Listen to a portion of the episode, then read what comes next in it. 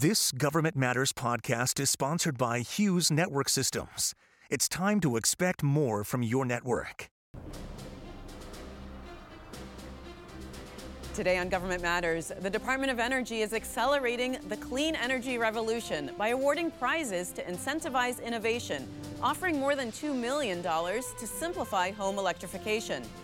Then, we're taking a look at some of the most transformative technology in manufacturing from predicting when machines will need maintenance to 3D printed organs, we explore the innovations that will have the biggest impact this year. And amid record numbers of migrants arriving at the southern border, the Biden administration is issuing new enforcement rules. We discuss how they'll work and the anticipated impact. Government Matters starts right now. From Washington, D.C. and around the world, this is Government Matters with Mimi Geerges. This is Government Matters, the show that delivers insights on federal government programs, people, and operations. I'm Mimi Geerges. The Department of Energy's American Made program drives innovation through prize challenges, offering millions of dollars in funding for clean energy solutions. Wyatt Merrill is a technology manager in the department's Building Technologies office. Wyatt, welcome to the program. Thanks for having me. So, explain how the American Made program works and this different funding model. Sure. So, the American Made program has been around since 2018. They have funded dozens of prizes across different technology areas and different offices. Uh, over that time. And uh, the idea with the funding model for a prize is, uh, as opposed to uh, like a grant or, or, a cooperative research agreement, which might be more typical for our for, for my office, um, we are looking for certain outcomes and we award those outcomes at the end of the innovation process. So it's a lot lower risk uh, on the government side because we're only awarding the outcomes that, that we're looking for when we go into to developing a prize. But it also provides a lot of flexibility for the uh, competitors of the prize to you know, work flexibly on you know, how they want to innovate, right? So when we do a typical cooperative agreement would be, you know, with stage gates and milestones and all these deliverables along the way that's all contractually obligated. And in, in, instead, with a prize, you can really approach it pretty flexibly as a, as a competitor. And then when you get the funds at the end, you can use them however you want. Um, and so there's, there's that uh, flexibility built built right in and a lot lower risk, as I said, uh, on, on the government side. So let's talk specifics. You're running um, a prize called the Equitable and Affordable Solutions to Electrification. It's called the EASY Prize. Yep. Um, what solutions are you looking for? So there, we're, we're not extremely prescriptive about which technologies, but the, but the real goal here is to uh, promote technologies and develop uh, innovations that make it easier, as the, as the name of the prize implies, for uh, homeowners who are ready to make the switch to electrify their home to do so. And so we're especially targeting homes that uh, might have a trickier time with the, with the current uh, uh, market and, and, for electrification. So, you know, you can go out right now and you can spend a certain amount of money to electrify your home if, if you have those that, that those upfront costs taken care of as a homeowner. But there, uh, there's an affordability aspect here for the prize where we want to drive down costs of electrification, and we also want to target specific dwellings that um, are, are, less served by, by the current market for electrification. So we're looking at uh, things like multifamily housing. Um, we're looking at things like mobile homes. We're looking at older construction, colder climate homes, things like that. And what's what are the benefits of electrification? Yeah, so this is really kind of um, a, a, handshake in a way with uh, some broader administration priorities to decarbonize the supply of electricity, right? So you probably heard, you know, uh, solar and, and, wind as and, and, nuclear as, as uh, renewable or, or, or, net zero options for providing electricity. On the demand side, in, in the buildings, uh, we, we need to uh, get the direct emissions from uh, fuel combustion out of homes in order to meet the uh, economy-wide decarbonization goals that the administration has set. And so. Um, the, the, the, goal there is uh, to, to provide more efficient appliances. So first of all, these electric appliances or electric furnaces are on the order of you know three times more efficient um, in, in how they operate. Um, and then on top of that, you're, you're uh, providing that electricity on the, on the supply side uh, based on our current trajectory with uh, clean, renewable energy, uh, and, and it, it's beneficial to, to our broader, longer term decarbonization uh, objectives. Give me a little bit more information on the mechanics of the prize. Like who can enter? How do you find out about it? What's the process? Yeah, so there there are uh, eligibility requirements that um, are detailed in, in, our in our prize document, and I would uh, encourage anybody who's interested to check out our, our website. Um, uh, but we are targeting American businesses, uh, and there uh, uh, there's a, a, broad sort of applicability here. So it could be utilities partnering with equipment manufacturers. It, c- it could be you know. Um, uh, efficiency programs and nonprofits working with innovators to, to, uh, to, deliver a, a whole home uh, approach to uh, making electrification easier. Uh, and so, as far as the, the specifics of the prize, we have two phases. The first phase is really just a, a simple concept paper where we're asking people to bring good ideas to the table. And if you, if you advance from that phase to the second phase, you'll receive a technical assistance voucher to work with our national labs or to work with the network of uh, what we call connectors in the American Made Challenge network. Um, and, and through this, uh, there'll be a pilot demonstration activity uh, where you'll actually put the, the technologies that are proposed in the concept paper into work and, and see them uh, in operation. Um, and, and that's where we'll make our bigger award uh, of, of up to a million dollars for first place. The, your uh, organization runs a solar prize every year. Give me an idea of some of the innovations that you're looking for, some of the things that have come out of that prize over the years. So the Solar Prize, I think, is the, the longest running prize, um, and this is in. Uh, so I'm in the buildings office. This is part of the solar office. Um, so, so my office doesn't uh, specifically work on the Solar Prize. We've actually only run uh, a couple of prizes to date in, in my office, but we're, we're certainly ramping up those activities uh, as the American Made Network uh, grows and, and uh, we, we have more and more success stories. But the Solar Prize um, has has funded. I I mean, it's got to be dozens of innovations at this point over I think six years of of, of prizes. Um, and, and they're you know they're always looking for efficiency gains, um, but they're also looking for I think uh, uh, you know ease of installation and, and aesthetic uh, uh preferences for consumers to drive adoption of those clean technologies.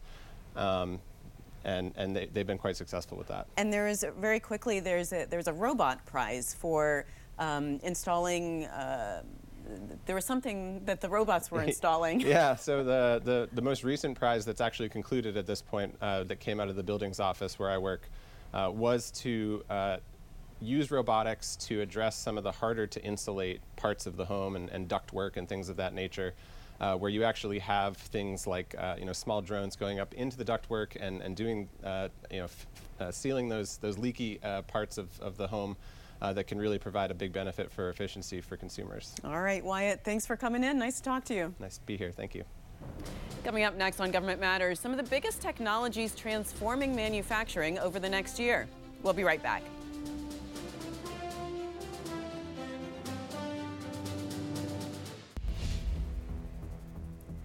Major focus of the current administration is revitalizing American manufacturing. Over the last two years, billions of dollars have been set aside to support the industry, and new technologies have the potential to revolutionize the way things are made. Pravina Raghavan is the director of the Manufacturing Extension Partnership at NIST, which is the National Institute of Standards and Technology. Pravina, welcome to the program. Well, thank you for having me. I'm very excited to be here. So, just start by telling us what is the Manufacturing Extension Partnership? It's a great question. So we have 1,400 experts across the United States. We have a center in every state, 51 and Puerto Rico. And what we do is help manufacturers uh, actually learn uh, new technologies, but also grow, find efficiencies, and uh, find domestic suppliers here in the United States. Our entire mission is to strengthen and empower manufacturers, and we've helped over millions of manufacturers every day in the last 30 years of this program. Well, let's talk about some of those new uh, technologies that you're supporting. 3D printing is really an exciting area of manufacturing, and the, and the big buzz is around printing body organs. So, where are we on that? What does the future hold? I think the future is very bright. Uh, and for people who don't know what 3D printing is, it's just printing an object uh, outside of a, a, specialized printer that uses materials um, and you have a 3D object. So something instead of using your paper printer, which only gives you a 2D object, you get a 3D object. And uh, what's interesting about printing organs is you can make valve replacements, uh, put in new body parts, it's still in its infancy. Uh, it's not there yet. We need to get through testing and standards, and at NIST, that's what we're doing right now. Um, we're also working with the FDA, the efficacy, uh, to ensure that it happens. And the reality is, we're doing active research right now. It's an active research phase. They are printing out. We went and actually did a test case on tissue uh, revitalization, and we're able to do it through a 3D printer, which means think about the cost of surgeries going down but also really how we can help Americans, um, you know, get vital body parts quicker. Um, if you're on the organ donor list, you know that it takes time, and so this is actually to help get more Americans healthy quickly. And an area that you say can have a really big impact is around predictive maintenance. Explain how that works. Sure. So um, it's it's called prognostic health management. We like fancy words in manufacturing, but if you want to think about it, it's taking the temperature and doing an annual physical of your uh, manufacturing facility. Why this is important is about sensors. Actually, having sensors that can actually understand what's going on, looking at the data, and understanding how their production line is going, uh, and make real time connections so that manufacturers can actually save money but also bring down the cost of their products and get more efficient in their line. And it's just by putting a sensor. As we develop better, better sensors, you have, if you think about it, you walk with a sensor in your your phone today. Uh, you're able to actually monitor your body function. So we can do that for a production line. And when you can do that, you can actually correct problems and also um, help with what we would call the workforce problem because you might not have that many people to check those machines, but now the sensors are doing it for it, and the data actually tells you what's going on so that you can make corrections in real time and not have recalls and other things that affect the public. And I was going to ask, you know, since those sensors are becoming cheaper and more widely available and predictive maintenance is implemented more widely, what economic impact does that ultimately have? I think the economic impact is that we can help grow manufacturers. Uh, 98% of manufacturers are small. That's what we tend to, that's our bailiwick. And just so you know what small means is people with less than 500 employees and the ability to use these sensors to do predictive maintenance and to make sure the line is in progress uh, and doing what it's supposed to do actually allows for less bodies which is right now we have an entire workforce shortage every industry does including manufacturing but now how do we make sure that we're getting the, the maintenance done quickly is based on these sensors and so the economic impact is that we can get goods quicker faster out and if they're here in the domestic supply chain, they can actually get to the public quicker. Um, last year alone, we helped do $18.8 billion of sales for manufacturers. So these types of uh, technology modifications ensure that manufacturers are getting what they need at the right time and actually real time inventory getting out uh, to the public. And the, you know, you've written about supply chain visibility in the manufacturing process. So tell yeah. us why that's important, how that's achieved. Yeah. So it's interesting. Um, supply chain was never thought about until five five years ago. If you asked the word supply chain, people didn't know what it is. But the visibility of understanding where your goods come from and actually how it gets from point A to B. Um, if you, I, I just recently bought a home. I can't create a dishwasher, but what does that mean, right? Why why can't we figure out how to get a dishwasher to me um, in Maryland? And the reason is because we don't actually know where all the goods are from the supply chain and who is actually in that chain to put the goods together and get it to me. Um, using smart manufacturing allows us to be able to do that quickly. And so if there are gaps or if something, a piece of part isn't there, we can actually go find another supplier to push that into the network, uh, into the actual final product. Because most people don't realize is that you may buy your thing from whatever company you buy your you, you uh, dishwasher or refrigerator or whatever but they're not actually manufacturing it. They get their pieces from component pieces and not being able to tell and the visibility of where it's going with sensors and also smart manufacturing, you can actually tell what's going on from your down supplier, from the person who's putting the door handle on the dishwasher, all the way to the person who's actually putting it together. And that kind of data is very empowering because it allows us to figure out where those gaps and eliminate these long wait times that we've been seeing along with the supply chain. And finally, Pravina, looking at the long term, you know, what are the advances that you're most excited about? Well, I do want to say 3D printing an organ tissue donor is amazing. I mean, to be able to affect someone's health and actually help them do, you know, to live a long life. Um, and, and really, the future of manufacturing is just about taking things that we see every day and making it more efficient and getting goods to people, whether it's cheese, whether it's planes, um, you know, using smart manufacturing and also sensors, just the is the ability to actually get people what they want when they need it, but doing it here in the United States and supporting small manufacturers in that supply chain is very critical for us because um, I think we all saw it and felt it during COVID. If you couldn't get toilet paper, that was a bad thing. But now we will be able to tell you why we can't get it and make sure you do have it on the shelves on time. All right, Pravina, nice to talk to you. Thanks so much for being on the program. Thank you. Thank you for having me. Straight ahead on Government Matters. With record numbers of migrants arriving at the southern border, DHS is implementing new policies to deter illegal immigration. We discuss how they'll work and who will be implementing them. We'll be right back.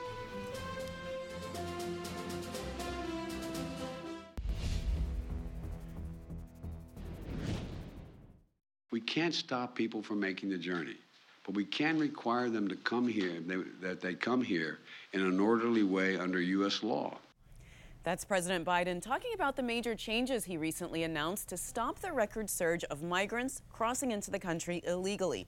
David Bier is the Associate Director of Immigration Studies at the Cato Institute. David, welcome to the program. Thanks for having me. So, one of the changes um, that the president announced is allowing humanitarian exceptions to Title 42. Um, and, and that does not require a nonprofit to be involved. Title 42 is a public health law. Remind us first how that works at the border. Right. So in March of 2020, the Centers for Disease Control promulgated an order that stated that the Department of Homeland Security could expel people who cross the border uh, into the United States legally or illegally. And the way that's worked at the border is if someone crosses illegally, they're immediately turned back uh, and sent back into Mexico. Uh, at ports of entry and legal crossing points, they are just blocked from being able to access the application to apply for asylum at those places. So let's talk about the humanitarian exception. How was that working? How does that work now, or supposedly work? Right. So under the original version of the Title 42 order uh, under the Trump administration, there really were no, almost no humanitarian exceptions whatsoever. No one could come to the country legally and request asylum at a legal crossing point.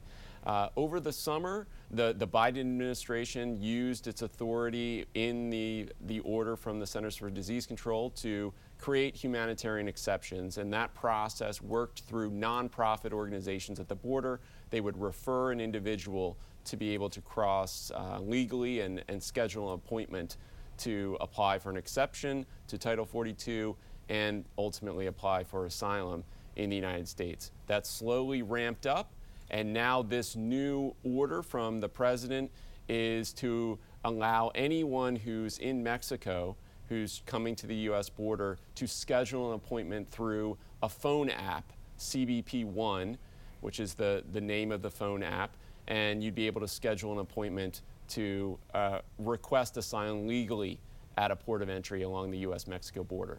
DHS is also creating a sponsorship program. This would be for Venezuelans, for Cubans, for Haitians, and Nicaraguans.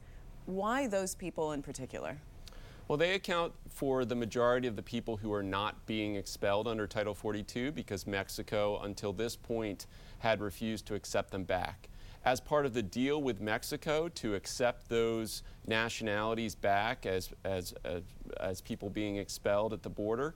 Uh, they have agreed to take in legally uh, 30,000 a month from those countries. And so they would be able to apply.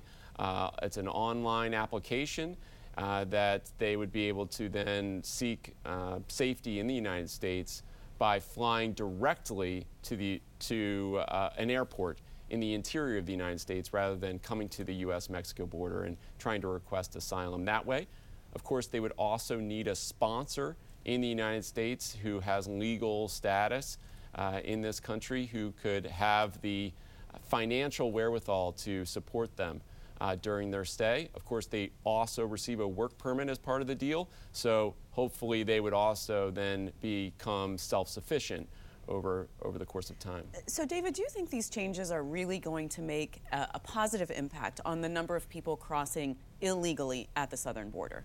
Oh, it's going to make a huge difference. And we already know this. We've had multiple sort of test runs with these uh, these types of programs. The the administration has sort of piloted them on a smaller basis over the course of uh, the last year.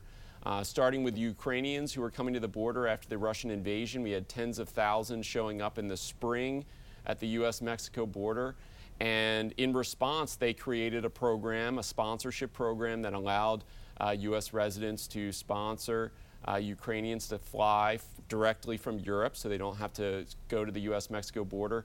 The number of Ukrainians coming to the border fell by 98% after that decision uh, was made. Uh, we've had a similar experiment uh, in October uh, with Venezuelans. They created a, a, sponsorship program for them in October and uh, combined it with the enforcement of Title 42 against Venezuelans, sending them back to Mexico. That led to an almost 90% reduction in the number of Venezuelans traveling to the United States. And uh, m- the majority of Venezuelans now are entering the country legally as a consequence of that decision. And the last experiment was with the CBP One app in the process for applying uh, for asylum at ports of entry. They rolled that out initially targeting Haitians uh, who, as you may remember, last year were coming illegally in great numbers. There was the whole encampment at the border and Border Patrol chasing them with horses and all of that chaos. That's all gone away as a result of the decision uh, made over the summer to admit them and process them legally at ports of entry. You know, David, as with everything, the hard part is going to be implementing all of this. What are your thoughts on that? Well, of course, the, the administration has dedicated significant resources to making these processes work so far. So, the Venezuelan process, they're processing people for the sponsorship program rather quickly. Same for Ukrainians. Uh, it's a matter of weeks when normally, when you're talking about the immigration system, you're talking about years uh, for, a, for a process to come to this country. So, they're trying to make it work. So far, it has. Uh, whether they continue to, to go down the, the, the, path that they have been going down, it's really up to them. Are they, is this a priority for the administration? I think it is, so I'm hopeful. Uh, but you're asking the right question. We, we don't know because we, it's too early to say whether the administration is dedicating the resources necessary to process people. And we legally. will find out. And yeah. thank you so much for being on the program. Nice to talk to you. Of course, thank you. Don't forget, if you miss an episode of Government Matters, it's at govmatters.tv. You can get a preview and a recap of each of our programs when you sign up for our daily newsletters, and you can sign up for our email list on the homepage.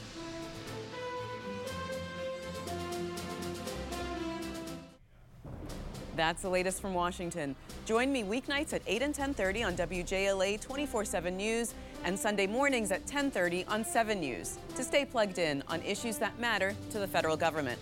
Thanks for watching. I'm Mimi Geerges. Stay tuned for an interview with our podcast sponsor, Hughes Network Systems. I'm here with Tony Bardo, Assistant Vice President for Government Solutions at Hughes.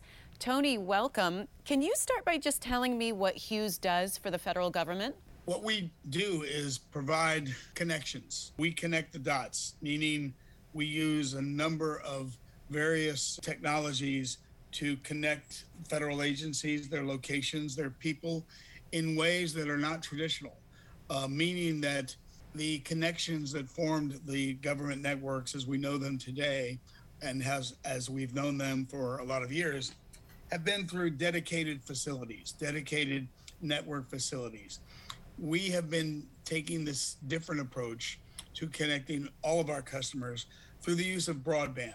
Originally satellite broadband, but now managed networks and managed broadband services that include cable, include DSL, include wireless, include uh, traditional fiber, and, uh, and and satellite, of course. Well, tell me about the HughesNet Gen 5 because that's the largest high-speed satellite internet service it is. It is. It's a very exciting service. We launched it um, back in 2016, and even an earlier version of it, Gen, which was known as Gen 4, that are called high throughput satellites. And these are satellite services that took satellite connectivity and speed and capability and capacity to a whole nother level. This is a service that we sell to our consumers. We sell it in a more robust fashion to um, our industry partners and customers as well as the government. Well, tell me what you're doing for the federal government with relationship to artificial intelligence and machine learning. We use our artificial intelligence capabilities to drive innovation with respect to customer care, customer delivery, the use of uh, understanding what our partners are capable of supplying in terms of broadband uh, services. And we use them to sort of understand in a proactive way, in a, in a speedy way, what could be predictive behavior of the network and use that predictive behavior to monitor the networks and monitor the network services. It takes sort of the guesswork out of it because we use the artificial intelligence to to give us more information than we would be able to get manually. And I understand, Tony, that you're also working on um, critical network backup and emergency connectivity for first responders. Obviously, that's going to be more and more of an issue. Can you tell me a little bit about what Hughes does in that arena? Well, we've had a great deal of success in this area, and we've been pleased and, and honored to, to serve the particularly the FEMA community and the emergency response community with rapid deployment of satellite technologies where all of a sudden those technologies because of a disaster are no longer uh, capable of, of connecting people. For instance, in Puerto Rico a few years ago during the hurricanes, we deployed hundreds of satellite services throughout the island, both commercially and in support of FEMA's efforts. And in the absence of terrestrial ground uh, infrastructure that was working, satellite was really critical. All right. Well, Tony, thank you so much. Nice chatting with you. Thank you, Mimi. Nice chatting with you. Thanks for listening.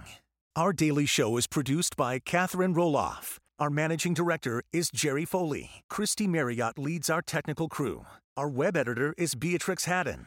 Visit govmatters.tv for articles, videos, and more. Government Matters is recorded at WJLA TV in Washington, D.C.